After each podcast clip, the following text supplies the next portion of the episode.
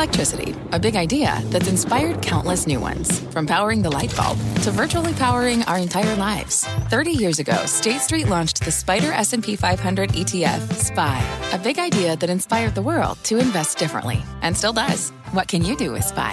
Before investing, consider the fund's investment objectives, risks, charges, and expenses. Visit ssga.com for a prospectus containing this and other information. Read it carefully before investing. SPY is subject to risks similar to those of stocks. All ETFs are subject to risk, including possible loss of principal. Alps Distributors, Inc. Distributor. Market insight and analysis. You're listening to the opening bell of CNBC Squawk on the Street. Good Tuesday morning. Welcome to Squawk on the Street. I'm Carl Quintanilla with David Faber and Mike Santoli. Cramer has the morning off. Futures with the move higher here today as producer prices for October come in cool, unchanged month on month. 10 year below that's 50 day moving average. Dollar trends getting crunched. Oil below 85. Our roadmap begins with some new signs of easing inflation. Wholesale prices rising less than expected, and futures do point to a sharply higher open. Plus, uh, retail, we're going to keep a focus on that. Walmart raises its outlook, its inventory glut receipts, big comp store sales numbers, topped expectations. And Charlie Munger slams crypto, again, calling it a bad combination of fraud and delusion. Let's begin with that cooler than expected wholesale inflation data. Uh, core PPI zero, we were looking for three tenths. Year on year, it's six seven. Prior was seven two, and the estimate was seven two as well. Got some evidence of uh, deflation in services PMI. Yep, just pushing uh, further in the direction of at least encouraging people to entertain the idea of peak inflation, peak yields, peak dollar, peak Fed. That's the bull case combined with incredibly defensive and negative sentiment and positioning, which we saw again today in the, in the B of A Global Fund Manager Survey. The disclaimer is producer price index is typically not a big market mover. It's a little bit of a different mix of things you're measuring relative to PCE, which the Fed is anchored on. Uh, and of course, the Fed doesn't necessarily want to see the markets celebrate prematurely and get overexcited. That being said, it feeds on this process where we've had a really good bottom at the CPI release October 13th up significantly from there. People have kind of grudgingly played along. You got the burst higher last week as well. Everyone knows about seasonality after midterm elections. And so it's getting the, the market up to a place where it's going to get to its next expected test. That would be 4075 on the S&P. It's just above where we might open right here. That's the 200-day average. That's where we topped out in mid-August. Uh, your point about uh, PPI not being as much of a mover as, uh, as consumer inflation, is that why peak Fed funds hasn't really budged today? Yeah, it seems as if the market's gotten the message that the Fed's not going to really toggle very much on where it's headed with Fed funds. Maybe the pace is going to be up for some debate. Um, but it's much more about what comes after that and whether the economy can handle it because you're also seeing some firming in economic activity this quarter and not to say, oh, the soft landing is in the bag, but it's something other than a, a, a direct kind of express descent toward recession. You still have a badly inverted Treasury yield curve. The three month is vastly higher than the, the 10 year. That's often a, a precursor to uh, recession. In fact, it's been a, a pretty much a unerring one in, uh, in, in the past. So a um, lot of back and forth on exactly how to interpret this. But again, with the market, by the way, the S&P is flat on a six-month basis right now. Where it's going to open, flat on a six-month basis. Six months ago, the two-year was at two and a half. Ten-year was under three. Fed funds under one. so what does that tell you? That we can kind of take the punishment, or that the market is mistaken that things are going to turn out okay? Yeah. We'll see. Uh, a lot of discussion. We'll get to Walmart and uh, and Home Depot, David, but uh, some commentary within Walmart that they, they, are working hard to bring prices down, as they always say. But in this case, in the context of high inflation. Yeah, without a doubt. Going through the script right now, of course, the call was at eight o'clock, and if you're just joining us, Walmart shares are going to be up at least at the open, 27 minutes or so from now, uh, based in part on very strong comp store sales numbers year over year. We're talking what uh, 8.2% in the U.S., 17.4% when you take it over a two-year period. And you can see, talking almost a 7% rise. Taking a look at uh, Doug McMillan's script here from uh, the 8 o'clock call, you know, talking, of course, about uh, it being a good quarter. Uh, strong results uh, on the top line across their segments, and that value proposition that Carl just mentioned, of course, being key saying customers that came to us less frequently in the past are now shopping with us more often, including higher income uh, customers. And uh, they say, of course, they're being thoughtful and balanced about inventory levels by category and expense. Also pointed out that 13% of total sales as a company now start in a digital fashion. Doesn't mean they get delivered that way. Remember, people will go to the store to pick things up, but 13% of sales start in that way. Uh, Mike, inventory, of course, been an important component overall uh, for much of retail. We'll get to Home Depot as well, but here clearly managing it well and saying. I think it's interesting talking about a high-income customer because you know I'd been hearing anecdotally some negative things about about the consumer. You do wonder, well, were they trading down? to Walmart. Exactly. And, you know, it's gotten the stock back to where it was in mid It had that huge drop. It was warning, it was the inventory issues, everything came to, uh, came to a head at that point. You've clawed back. Um, I mean, historically, Walmart as a company and as a stock is kind of you know, the, your, your, wartime consigliere. It's when times get tough, it does better because it does gain market share. They said they gain market share, say, in grocery. Um, also, you know, they're always buying back stock, but they add a $20 billion buyback. And I think what's significant when you think about Walmart and buybacks, it's like a, let's say, a under $400 billion market cap right now.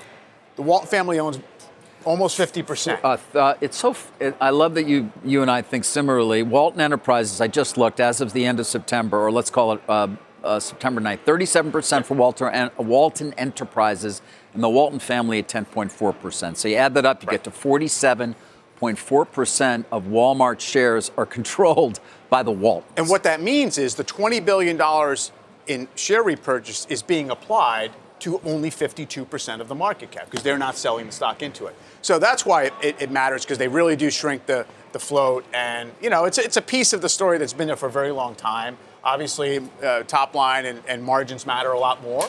But that's something that's, that's been part of the story. It's why Walmart manages to hold its valuation. Um, Carl Home Depot, obviously, also a feature this morning as well uh, in terms of the numbers there. It may be that investors are not quite as encouraged given the guidance at Home Depot did not change per se, and there had been a hope, perhaps, particularly on the what looked to be pretty decent numbers, that that might be the case. Yeah, uh, Home Depot is a little bit different. Inventories uh, were elevated on a quarter-on-quarter basis, up 25, whereas they were up only 12.7 at Walmart. Also at Home Depot, you had price up nine, but transaction down four. Whereas with Walmart, you had both ticket and transaction higher. Also, one of the silver linings on Walmart's print is uh, OPEX yeah. as a percentage of net sales down 75 basis points. We saw the Amazon layoffs yesterday. And of course, there's sort of lingering uh, questions about, well, okay, what other giant retailer needs to rein in expenses or maybe headcount? Yeah, exactly. The, the, the margin, I mean, somewhat obscured by the you know the opioid charge, but really below the surface, what they can control is is obviously uh, helping them on the margin side. And oh, by the way, I mean that's the PPI story as well to some degree. Um, companies did what they could on on prices. Now, margins in general, you know, you look across the uh, S&P, they're tightening up and they're coming off peak levels, but in a controlled way. It's not it's not that they're uh, immediately buckling. So uh, Walmart obviously doing what it's it's managed to do for a long time, which also, is preserve those margins. You know, we, you know, it's hard it's hard to put the the pandemic into context, but on a three year stack, Home Depot comps up 37. Yeah. On a three year stack, uh, Walmart's uh, comps up 26. Yeah. I mean, the world of shopping changed in the last three years. The entire top line of the economy got so big so fast because of stimulus and inflation that I think you're capturing a lot of that. Even, I mean, I know it's not that huge a part of the mix, but Sam's Club had great comps uh, on that on that time period as well. So yeah, I, I, think that there's there's been this sense out there that there has to be a payback for that on the good side.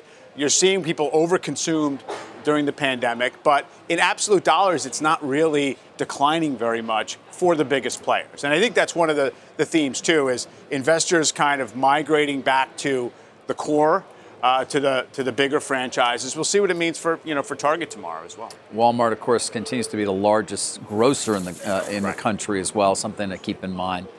Uh, and they do point out that three quarters of the share gain that they received in that area came from uh, uh, households that exceeded 100,000 in annual income. Again, continuing to gain share, they say, uh, in the grocery market. Um, and also noting that private brands um, was up about 130 basis points. And they do say reflecting, of course, consumers looking to, you know, for value in what we know is a very inflationary period still. Kind of takes me back to yesterday and the Morgan Stanley note that looking at excess savings, yes. now concentrated in the top 20%. Exactly. Yeah, yeah it's still there in aggregate, there is still a buffer. Um, and also, you know, people keep kind of raising these alarms about consumer credit going up, people accessing more credit. There's no doubt it's true. People are trying to bridge.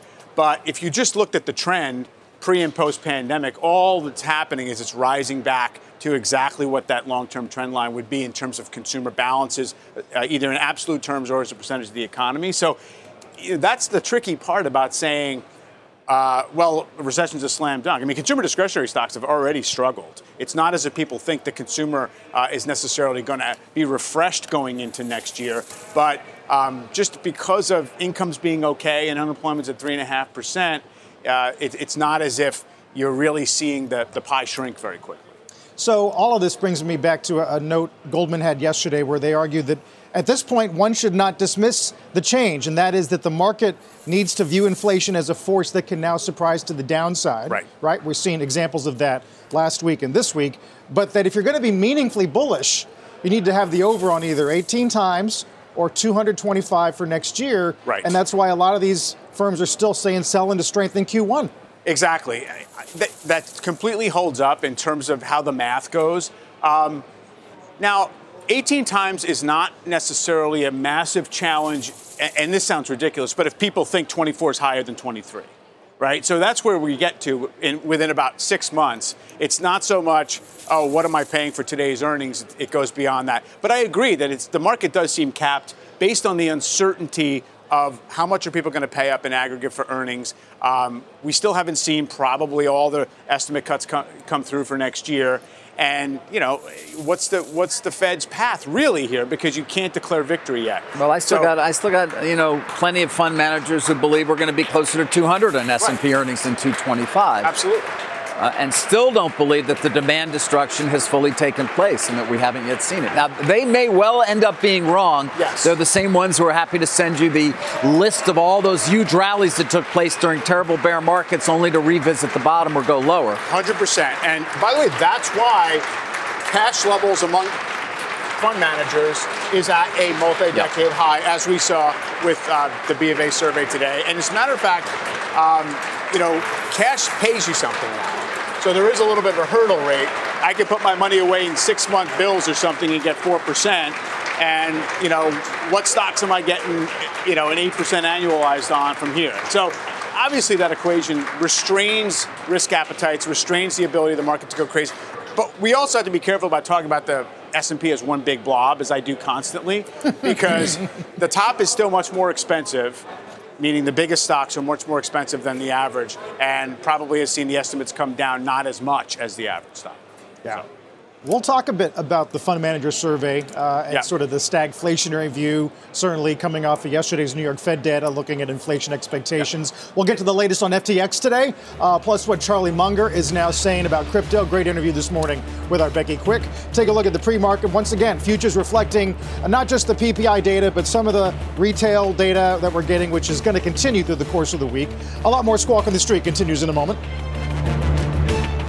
Let's get straight to the point. You want to grow your portfolio to fight rising costs of inflation or pay off your debt, or anything standing in the way of you and financial freedom, right? Yahoo Finance, our sponsor today, can help. For more than 25 years, Yahoo Finance has been helping great investors like you. Whether you're a seasoned investor or just looking for tips, Yahoo Finance makes it super easy by putting all the tools and data you need in one spot. Yahoo Finance takes a holistic look at the financial news cycle, including breaking news, original editorial perspectives, analyst ratings, independent research, customizable charts, and more. You can securely link your brokerage accounts for a unified view of your wealth, including 401k and other investments. That's how Yahoo Finance gives you insights and helps you take a look at your wealth in its entirety. That big picture perspective is what great investors need. For comprehensive financial news and analysis, visit the brand behind every great investor, yahoofinance.com, the number one financial destination, yahoofinance.com. That's yahoofinance.com. Sam Bankman Fried speaking out yet again about the collapse of his company FTX and the rest of his crypto empire. This time it was an interview with the New York Times in which he said he expanded too fast and failed to see warning signs, adding, quote, had I been a bit more concentrated, and here I think he means more focused, uh, on what I was doing, I would have been able to be more thorough, would have allowed me to catch what was going on on the risk side. Yes, only we'd been more focused. I say that about myself too sometimes. I wish I'd focused. One uh, would have thought he might have been perhaps a bit more focused on the risk side. Uh, new filing from the company in terms of the bankruptcy, of course, kind of detailing the changes that have happened, including Mr. Bankman Fried being pushed aside. They have a restructuring expert now in charge. But this is going to be long and complicated as you do take a look at a bit of a bounce in the FTT, uh, so to speak, the FTX token at the center of many of the losses that took place here. Um, and many on the street just trying to figure out as best they can, without a real adequate accounting at this point, you know, how much was there on the liability side in terms of customer accounts? Somebody I respect went through, I won't share their name, 16 billion is what they're estimating. 5 billion may have been withdrawn pre-filing uh, and will not get clawed back. That leaves about 10 to 11 billion of customer accounts that were not withdrawn. And then you're going to have a call claims pool of 10 to 13 billion. That's vendor claims. You have all sorts of stuff.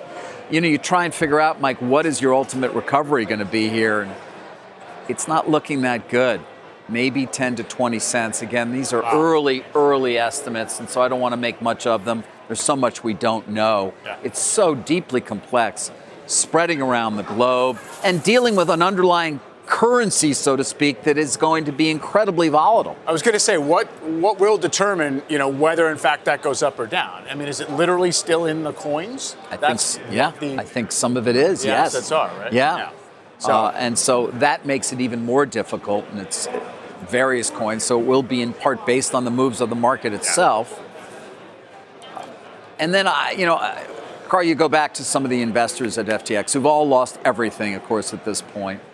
Um, whether it's Sequoia or Thoma Bravo or BlackRock or Third Point, on and on, and what level of due diligence they actually conducted here for a company that, of course, we've all learned subsequently didn't even have a board of directors. Or, or know where their own leverage was situated. Uh, your, your, point about the fallout just beginning, uh, the journal piece on Alameda trading tokens that were about to get listed, um, Visa pulling their debit card pact, Citron with the fresh uh, short thesis, especially on Ether, and then Munger talking to Becky earlier this morning, just overall renewing his long-standing criticism of crypto. I think the authorities have been confused by the whole damn thing. A bunch of elderly people, and they've done things a certain way for a long time. They know how to deal with a standard. It's like a mosquito catcher. They know how to smack, smack mosquitoes. They just can't handle gnats. They slip through the net. The regulators, the regulators have behaved just it's just insane to have. None of this stuff should ever been allowed. What do you think the holdup is? Because when I look at it, it seems like it's a big uh, turf war, turf battle between the SEC and the CFTC. It doesn't fit into existing. Of course, it's hard. Of course, it's hard for the regulators to do for to deal with a new a new activity we got, the whole internet was new, and so the, the, this whole business is new. But the danger flags are wagging so clearly. The guy says, "I'm going to sell you plenty of nothing, and nothing is plenty for you." You know, it it isn't. How can you hear that and not think this is a big joke? but people think this is a real asset. It's not a real asset. Of course, Munger once said he called it trading turds, uh, in his view, at one of the recent Berkshire meetings. And back then, even Buffett talked specifically about exchanges yes. and people of less than stellar character who were trying to clip those trying to get rich because their neighbor was getting rich. Well, one of the things that is absolutely going to happen from this point on, and probably should have happened earlier, is to know what we're talking about when we say exchanges mm-hmm. on you know in crypto they really were not exchanges they were they were dealers they were private dealers you had your money on deposit there right attached to a market maker in a, variety of coins but exchange implies something very different like kind of a, a neutral venue where you kind of know where the money's coming and going and a clearing process and all the rest. So um, i mean you know one of the interesting takeaways, too, the people who are believers in the core premises of crypto is that, well, this shows you be truly decentralized, you know, just hold it in your head or on your zip drive or wherever right. you want to hold you, as opposed to, you know, the popularization of coins that came through these sort of branded quasi exchanges.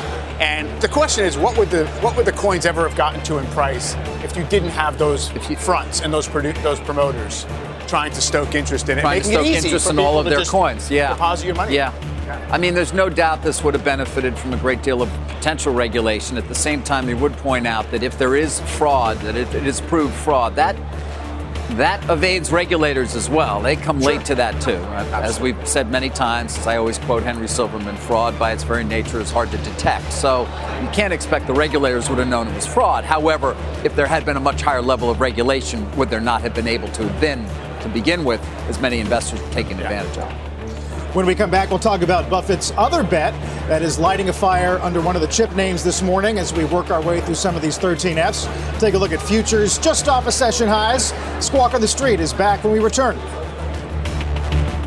You seek the key, but first, you must learn the ways of precision, craft, and performance with Acura's all electric ZDX. With a premium Bang & Olufsen sound system up to a 313 mile range and a Type S variant with an estimated 500 horsepower, the ZDX is their most powerful SUV yet. Unlock the energy when you visit Acura.com to order yours today. Bunch of moving pieces today. There's a look at futures, but the 10 year cracks below 3.8. That's about a half a point below its recent high. Dollar trend uh, below the 50 day moving average, first time since August. That's about a three month low. Uh, VIX also uh, depressed today, below 24. We'll get to all of it and the opening bell in five minutes. We weren't sure if he was going to make it in after last night, but he did. Jim Cramer joins us, I hope, for the rest of the hour. Yes? Of course. You kidding me? you know why? Because I've always loved the Commanders. They've always been my second team. Oh my gosh. Um, well, let's get beyond it at that yeah, point. Yeah. That's all we have to say, right, David? Yes, I will not. Uh, you your, your, team's still what eight and one, nine and oh, one. I just want to be sure. I heard somebody talk about fraud, and I figured it might be you talking about the Eagles. It's not true. No, I don't believe that either. All right, you got a hell of a season ahead of you not to worry, even if you did spend your entire day completely worthlessly at night, you know, watching them lose. At least you're here this morning. What's on your mind, Jim? We're going to talk about Taiwan Semi a bit and some of these filings from Warren okay, Buffett. Okay, so what seems to be that we've decided whoever's buying things is right, as we thought that whoever was selling things yesterday was right. And we got to get beyond that. Taiwan Semi is not doing well, in part because it's got a vulnerability. So I think people are saying, you know what? Maybe President Xi dealt with Pre- President Biden. Maybe it is a little less dangerous. So, David, I mean, because it's kind of like turning into a mad dash. Good timing by Buffett. Yeah, not bad. 4.1 billion is the number there that they bought during the third quarter. Of course, we saw a lot of these filings yesterday. We'll talk more about some of the other names as well um, that uh, that Berkshire bought, including increasing that stake in Paramount. Um, so you're not a you're not a believer then? Not a, not a hero. No. I mean, let's get some orders. Let's have better than expected orders, and forget whether Buffett bought something. Look, we know, Mike. Yeah. Buffett has got a halo, and that's great, but that doesn't make the fundamentals better. You know, it's it's he'll tell you he's not trying to time anything, and he's proving that because he's not necessarily getting in well. Paramount's a great example. Although I find Taiwan something interesting in the sense that there's only a couple of these things in the world. It's very core infrastructure. It fits with some of the other things he looks at, but doesn't mean it's up from here. No, you're right. I mean, Global Foundries did not have a great quarter, and it went up anyway because people feel scarcity value. Now, Carl, when I look at all these stocks, what I say to myself is someone got it very wrong, thinking that PPI would be bad. They got trapped. We started reading that was a strategy that went back, that backfired. It was only one two-day wonder. No, what's happened is we do have a pattern in inflation, and the pattern is different from what we thought. Uh, well, certainly with that open right there, by the way, at the big board today, uh, investment firm Franklin Templeton celebrating its 75th anniversary at the NASDAQ. It's Agba Group, a wealth management and fintech platform celebrating a listing via SPAC. But at 4020, Jim, that's going to almost recoup the beginning of the spill that we took in mid September. Uh, I'm so glad you mentioned that because I think there was a sense that the guys who were saying, you know what, it's going to go up and it's bouncing, it's over. And now they're going to have to rethink. Now, why would they have to rethink? Because when you get a situation like a Walmart, which decides to buy back, that's different from Buffett. That's real capital. David, how about this theory? The theory is that the holiday season, at least for Walmart, will be better than expected. Now, it puts pressure on Target mm-hmm. because we know that someone is, we've not been able to see both of them do well. We've not been able to see Home Depot and Lowe's do well. But one thing we have to know is, is that there was a special many, many years ago about the age of Walmart, I think it was. And even though you haven't been down there in a long time, it matters. It does. Uh, I would point out, guys, you know, grocery was where they had particular strength. Not that there wasn't strength across the board. You're seeing the reaction in the stock market this morning to those 8.2% U.S. comp store sales numbers year over year. But uh, it, it, it, does appear that when it comes to you know food and consumables growth, it outpaced general merchandise, and that is something to keep an eye on there. Well, uh, because they said that they actually saw higher income people um, adding to their growing share of the grocery market in the country. They saw some consumers trading down, so to speak, to private label brands right. at Walmart. But grocery definitely was the engine here to a certain extent. Well, David, think about yesterday. Um, yesterday, the story was that if there was big grocery, there couldn't be big buy of everything else. False narrative. Again, false narrative. Maybe true for Target, but false narrative for Walmart. General merchandise sales declined low single digits with softness in electronics, home, and apparel. And so, Jim, remember, I had, you know, because I've been hearing there might be some weakness. The consumer's getting weak. Obviously, that doesn't seem reflected in these numbers, but you do need to sort of look a bit deeper here because it is an interesting mix in terms of real strength in grocery and not quite as much when it comes to electronics, home, and apparel. Apparel in certain categories, they say, are the heavy categories. We'll continue to work through those. And a reminder, we said at the beginning of Q1, we need a couple quarters to work through the inventory in apparel. Well, that could make it tough for Target if that's the case. I mean, Carl, when I think about Target, yes, I go food shopping there, but in the end, it's apparel. And if Walmart says there's too much apparel, well, we talked about inventory in the A block. They have brought it down sequentially for two quarters now. I don't know if you saw, I've been getting tons of 50% off from Domino's Pizza. There's a piece on Bloomberg yes. about the Apple MacBook yes. discounting. Uh, promotions are here. They're here. They are definitely here, and I think that there are a lot of people who believe, no matter what, that housing slowing means that you don't put more money in your house. Now, Michael, one of the things that we've learned is, is that we're supposed to say if they're not buying or selling new houses, they're renovating. Right. I don't know if that's yeah. a, another false narrative. I, yeah, it doesn't seem as if there's a big push. There's no, you know, refi activity that would kind of support a lot of that. It just doesn't seem like it's uh, either cheap enough or in the right spot in the cycle for that type of thing to, to take hold. Although what's interesting is how the home builders themselves refuse to go back to no. the lows from June. And Home Depot, despite what we hear, won't go down, in part because what goes down is tech. Yeah. And I don't know whether Amazon can stay up. Carl, one of the things that I think has been most bothersome to people is everything involved with the home. I mean, Lennar has been the star. Well, you're not supposed to buy Lennar into a tightening cycle, other than if you think the tightening cycle is about 10. And, and is it? well, when you get a PPI this cool, then people are going to say, you know what, a second PPI is going to be able to make it so that Lael Brainard's story is right. And if Lael Brainard's story is right, can you really wait? Can well, you wait? Well, and the other part of it is, yeah, you know, whatever the Fed does, the 10 years down where it is. Right. And that's going to have a pull on mortgage rates. So if you've topped in mortgage rates, even if they're not going down much, who knows?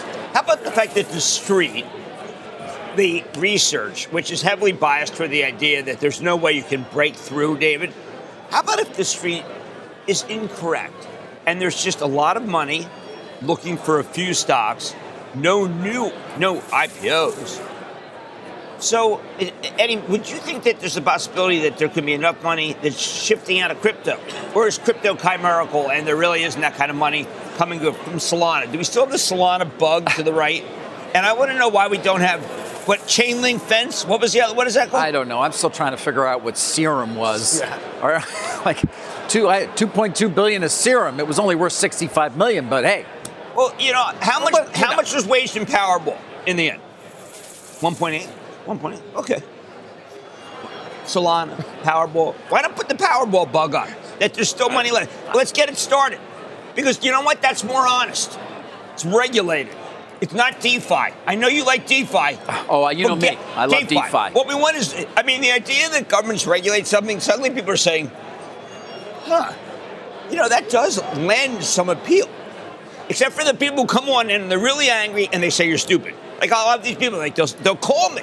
I don't know how they got me. They'll call me. They say, listen, you're really stupid. Don't you understand that Solana is the future? Solana.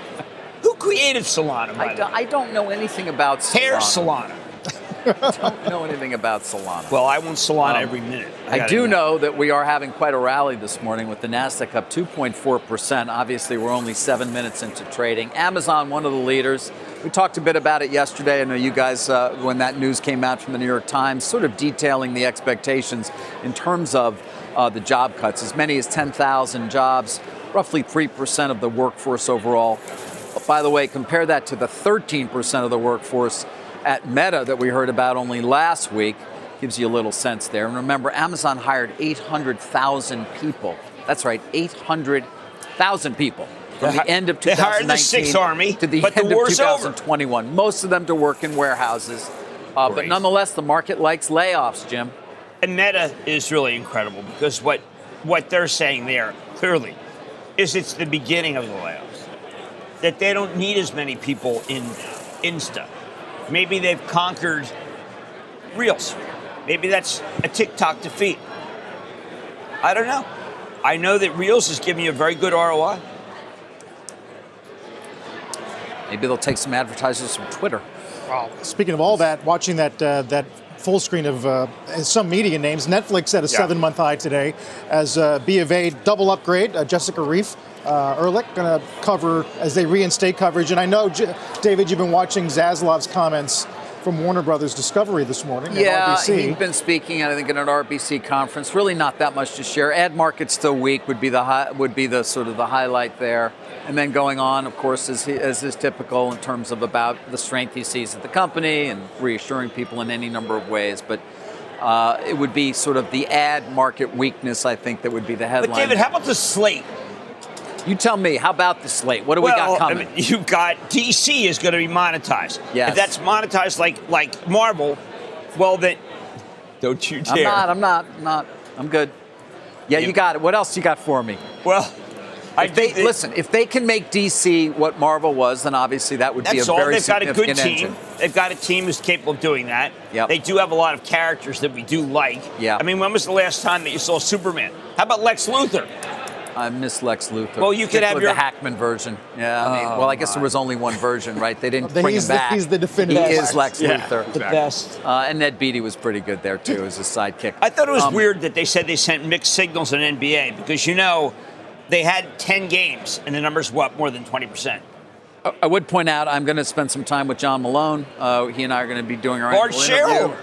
Largest shareholder, uh, one of the largest shareholders in Discovery. So we will be talking, you might imagine, about that. Uh, as for that Netflix Yeah. upgrade, they like AVOD, Carl. That's what they, the ad-supported um, part of Netflix, they believe will be significantly accretive. Yeah, I think, you know, Netflix already succeeded with that because it changed the entire conversation and orientation. Analysts can look at it, it's a business starting from zero to something. Right. And they're getting enthusiastic about, you know, how it could take hold. Um, you get away from the treadmill of how many subs this quarter versus last a little bit. And, um, you know, so I think that that makes sense. Now, Netflix is almost doubled off the low. It's up 90% off the low. And people are very excited. Once Yeah. again, they're excited.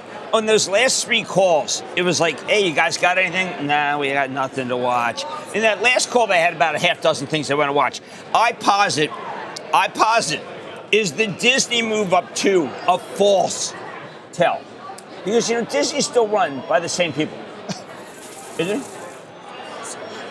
Uh, every day. Every day. It's a, it's Yeah, a daily punish- occurrence. the- the- even the when he beatings will even when he shows up 25 minutes late, he still manages to get it in. Well, I don't know. They have no run. They, they can't stop the run. Disney cannot stop the run. Okay, fair enough. As And even for, Paramount's up today. Yes. So Yeah. everything's up. Thank Come you. Mike. That's a good way to Well, talk that's because there's rumors of takeovers. We Yes. know the rumors. David can deny them. I figure don't that know. if I were if I were really time, uh, Warner Brothers, I would just buy back the middle debt. You You know, want, the- if you're the- Warner Brothers Discovery, yeah, your your debt's trading at significant discounts to its face value. You may see an opportunity there. Although you want to make sure you have as much free cash flow as you can as well, because you do need to meet investors' demands. And I mean, you tell me you know, they can't make the better than nine. I think they may need to make a decision there as to where their be- cash is best used. But if you can buy up a bunch of your debt at a significant discount, you may want to do it. As for Paramount, guys, it's part of the Buffett purchases. They bought another over at Berkshire, another. Um, well, they own 68.9 million shares. Now they own 91 million. The bad news is this. Originally, when they bought the stake, it was worth 2.6 billion dollars. That was back in May. Right. Now it's only worth 1.7 billion, even with the addition of 20 odd million shares. And they also bought tiny, tiny stake Yeah. in, in Jefferies. Maybe it's the beginning because it's it literally is a rounding Well, error. Um, yeah. The two companies have do know each other. They have a joint venture. That They have a commercial real estate lending venture. It's Yeah. Berkadia used to be the old GM Right. commercial lending business. But Um, but 133,000 shares, Mike, is not. I mean, I thought was this a mistake? Yeah, right. But perhaps it's just the beginning of a larger uh, ownership stake. yeah, because for them. Jefferies has over the last few years has kind of shed what was left of the old Leucadia, the Right. merchant bank stuff, the private equity style stuff. So Yeah, now it's a much uh, more kind pure of like play the, on the- one of the few kind of mid-market investment banks Yeah. of that type, in capital markets business. Um, and on Paramount, I would just point out uh, Buffett, Buffett, Berkshire, because it's not clear to me that it's Buffett behind this, uh, is I think a larger shareholder than Shari Redstone. Uh, Wow. National Amusements. Not vote. Let's not forget. Right. You, you know, you have economics and vote, very different.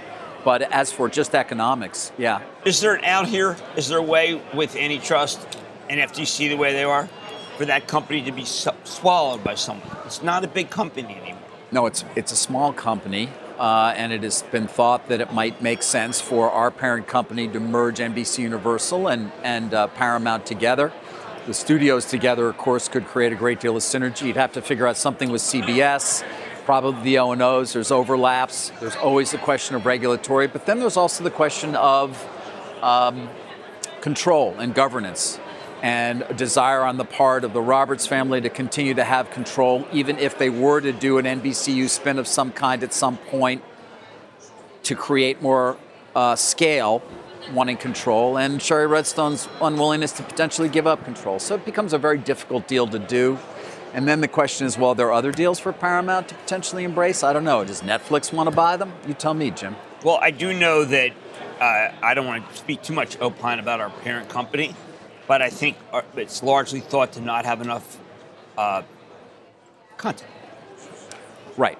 Scale is important in this area. That said, back to Netflix and the conversation we've had many times, I'm not sure the decision making, Mike, would have been the same if Netflix's multiple were its current multiple as opposed to what it was garnering five years ago or six years ago when all of these plans to create giant direct to consumer businesses Right. were put in place. exactly. Yeah. That's what encouraged it. Everybody's like looking at that Netflix multiple and going, well, we got to do well, that. Well, it encouraged it, but it also said, well, the market's telling us that we're dinosaurs. Yes. Because look at the capitalization of this thing that wants to kill us or uh, is dominating the eyeball. So, absolutely. And now it's sort of profitless prosperity around the, you know, the, everyone's got uh, a huge slate and lots of sub or enough subs. And people have too many subscriptions. Right. But the market is going back to, again, the incumbent, which is Netflix, or it's going back to Tesla as opposed to the, the fringe EVs. But does Netflix have how many characters do they have? How much can they really monetize versus other companies that have characters? David, you nod knowingly. no, that's an interesting it's like point. the new basic cable. Yeah, Yeah. it is, and that's all. Everything's becoming that. I, I mean, we right? We've talked about it. Everything's going to be ad supported soon enough, and so, oh, gee, that's interesting. I've got a stable of ad supported direct to consumer things that I go. What does that remind me of? And what am I paying? Is that any really different than what I was paying for my cable subscription? I'm glad you brought up Tesla, though, because uh, really quick, Adam Oh, Jonas Adam today Jonas. Yeah. at Morgan Stanley raises the possibility that sentiment around Tesla is shifting because of Elon's involvement in Twitter. Says it could retest 150 by year end, Jim. Well, I, look, I've got to tell you that that there was a comment by uh, by Musk on Twitter saying that, frankly, um, that there's been encouraging data.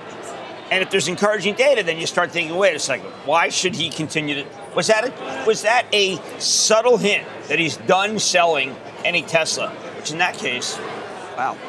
I do wonder about the, the man's ability to simply focus. I mean, how you how you deal with trying to um, put Twitter's business on firm ground when it doesn't seem to be at all right now. At the same time, running Tesla, running SpaceX, overseeing the Boring Company, Neuralink. And then you also find time to read the New York Times story on Sam Bankman Fried and tweet and say, I didn't like it. Carl, I mean, I don't know. Like, where did, He, he did what's say, he doing? Why the puff piece? Why the Yeah. puff story? New York Times last night. Um, maybe he gets more than 24 hours, more than the rest of us Right. get in a day. Yeah, kind of like Mozart. Yeah. He, I wonder if he sleeps less than you do. No, it's actually not possible. Uh, we got uh, two and a quarter percent gains on the Nasdaq as we're close to holding 4020 S&P. Let's get to Bob Pisani. Morning, Bob. uh, off of the highs, but we're uh, over 4,000 on the S&P. That's a, a two-month high. Uh, PPI a little lighter than expected. Good report from Walmart and a good report from Home Depot to a lesser extent. Uh, those are the three things really fueling the markets right now. Take a look at the sectors, and again, you want to look at the risk-on stuff. Uh, Cathie Wood's. Uh, uh, ARK Fund doing well today. Uh, transports are really doing well in the last few days uh, overall. We're seeing semiconductors do well on top of that. And of course, the Chinese stock, KWEB, also really doing well recently. And uh, that's the last several days, actually. All those sectors have really been on fire. Uh, in terms of uh, what's been moving here, uh, it's great to see. And there you see the moves up uh, for ARK Innovation uh, and Van Eck Semi and the Dow Transports. Uh, in terms of uh, the, the earnings today, I thought it was very interesting. Walmart's report. These comp numbers, 8.2%. Wow, that is way above the consensus. It was close to 3%. So the prices were up 6%. And that's the most impressive thing is the transactions up 2%. So it's not just inflation. Everybody likes to dismiss these reports. Not quite as great over at Home Depot. The comp sales uh, only half of what Walmart was, 4%. Prices up 8% and transactions. So here you see the more the, the cynics say, well, this is all prices and the transactions aren't great. So uh, that may be one reason we're seeing such a great move in Walmart here. That's 70 points in the Dow right now. Home Depot flattish. They didn't really change their guidance, Home Depot, at all. Uh, so that may be another reason, a little bit of disappointment. But a great report from Home Depot. I think the important thing for this PPI is inflation starting to move in the right direction. And if that's the case, the key story is earnings may not be collapsing at all. So remember, there are people out there a month ago predicting earnings would be down 20 percent uh, for uh, for 2023. Right now, Earnings for the fourth quarter are down slightly. They've been coming down, particularly tech and communication services. 2023, about 4%, 4.9% or so. If you put up that full screen, you'll see uh, that's been coming down, but not negative. So we may not need to bring down earnings into negative territory if the inflation numbers keep going in the right direction. That's one of the reasons the market is continuing to rally. There is still, though, a lot of bearish sentiment out there. I mean, a lot. The, the fund manager, the Bank of America Global Fund Manager Survey came out, Carl, today. Recession likely next uh, uh, 12 months, 77%. Profits will be lower, 77%. Stagflation, 92% believe it's going to happen in the next 12 months. So basically, everybody's underweight stocks. They're overweight cash dramatically. Uh, and the most crowded trade is the long dollar out there. The only good news, Carl, here is to the extent that inflation is the great concern here, the recent inflation reports, these recent ones, the PPI and CPI, uh, may help improve the, su- the consumer sentiment uh, fairly quickly and the investor sentiment. Carl, back to you. Yeah, uh, gasoline futures uh, lowest uh, in a while too this Wow. morning, Bob. Thank you, Okay. uh, Bob Pisani. As we go to break, let's check bonds uh, off of the session lows, but 10-year just about 382. As Bob said, uh, that PPI number, the fourth straight decline, and that goose egg on core is the lowest in two years, going back to November 2020. Back in a minute. NASDAQ 100 gainers got some Chinese names in there as well. Uh, FXI was up 4% this morning uh, on some China reopening headlines. Also, the foreign minister of China talking about Ukraine, saying they will play a role in putting together perhaps some constructive uh, peace talks in the future. Uh, we'll watch that closely, but some big gains. Back in a moment.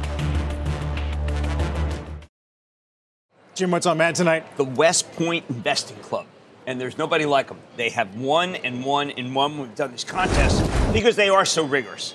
And it's truly enjoyable, of course, because they're sensational, and we're so glad that they're here to help us. That's very cool. Yeah. We're, glad, we're glad you made it in. Of course. Despite, uh, despite last night's result. Well, I mean, it take, my real commute now has been revealed. 50 minutes, not 15. we'll Thank you, guys. Yeah, that was good. Thank we'll you. see you tonight. Mad Money, of course, uh, 6 p.m. Eastern Time. You've been listening to the opening hour of CNBC's Squawk on the Street. This podcast is supported by FedEx. Dear small and medium businesses, no one wants happy customers more than you do. So you need a business partner just like you. Like FedEx, who understands your passion for serving your customers because they have the same commitment towards you. That's why FedEx offers you picture proof of delivery, packageless and paperless returns, as well as weekend home delivery to 98% of the U.S. on Saturday and 50% on Sunday. See the FedEx service guide for delivery information. What's more, FedEx Ground is faster to more locations than UPS Ground. Trust FedEx for timely deliveries. See what FedEx can do for your business. Absolutely, positively FedEx.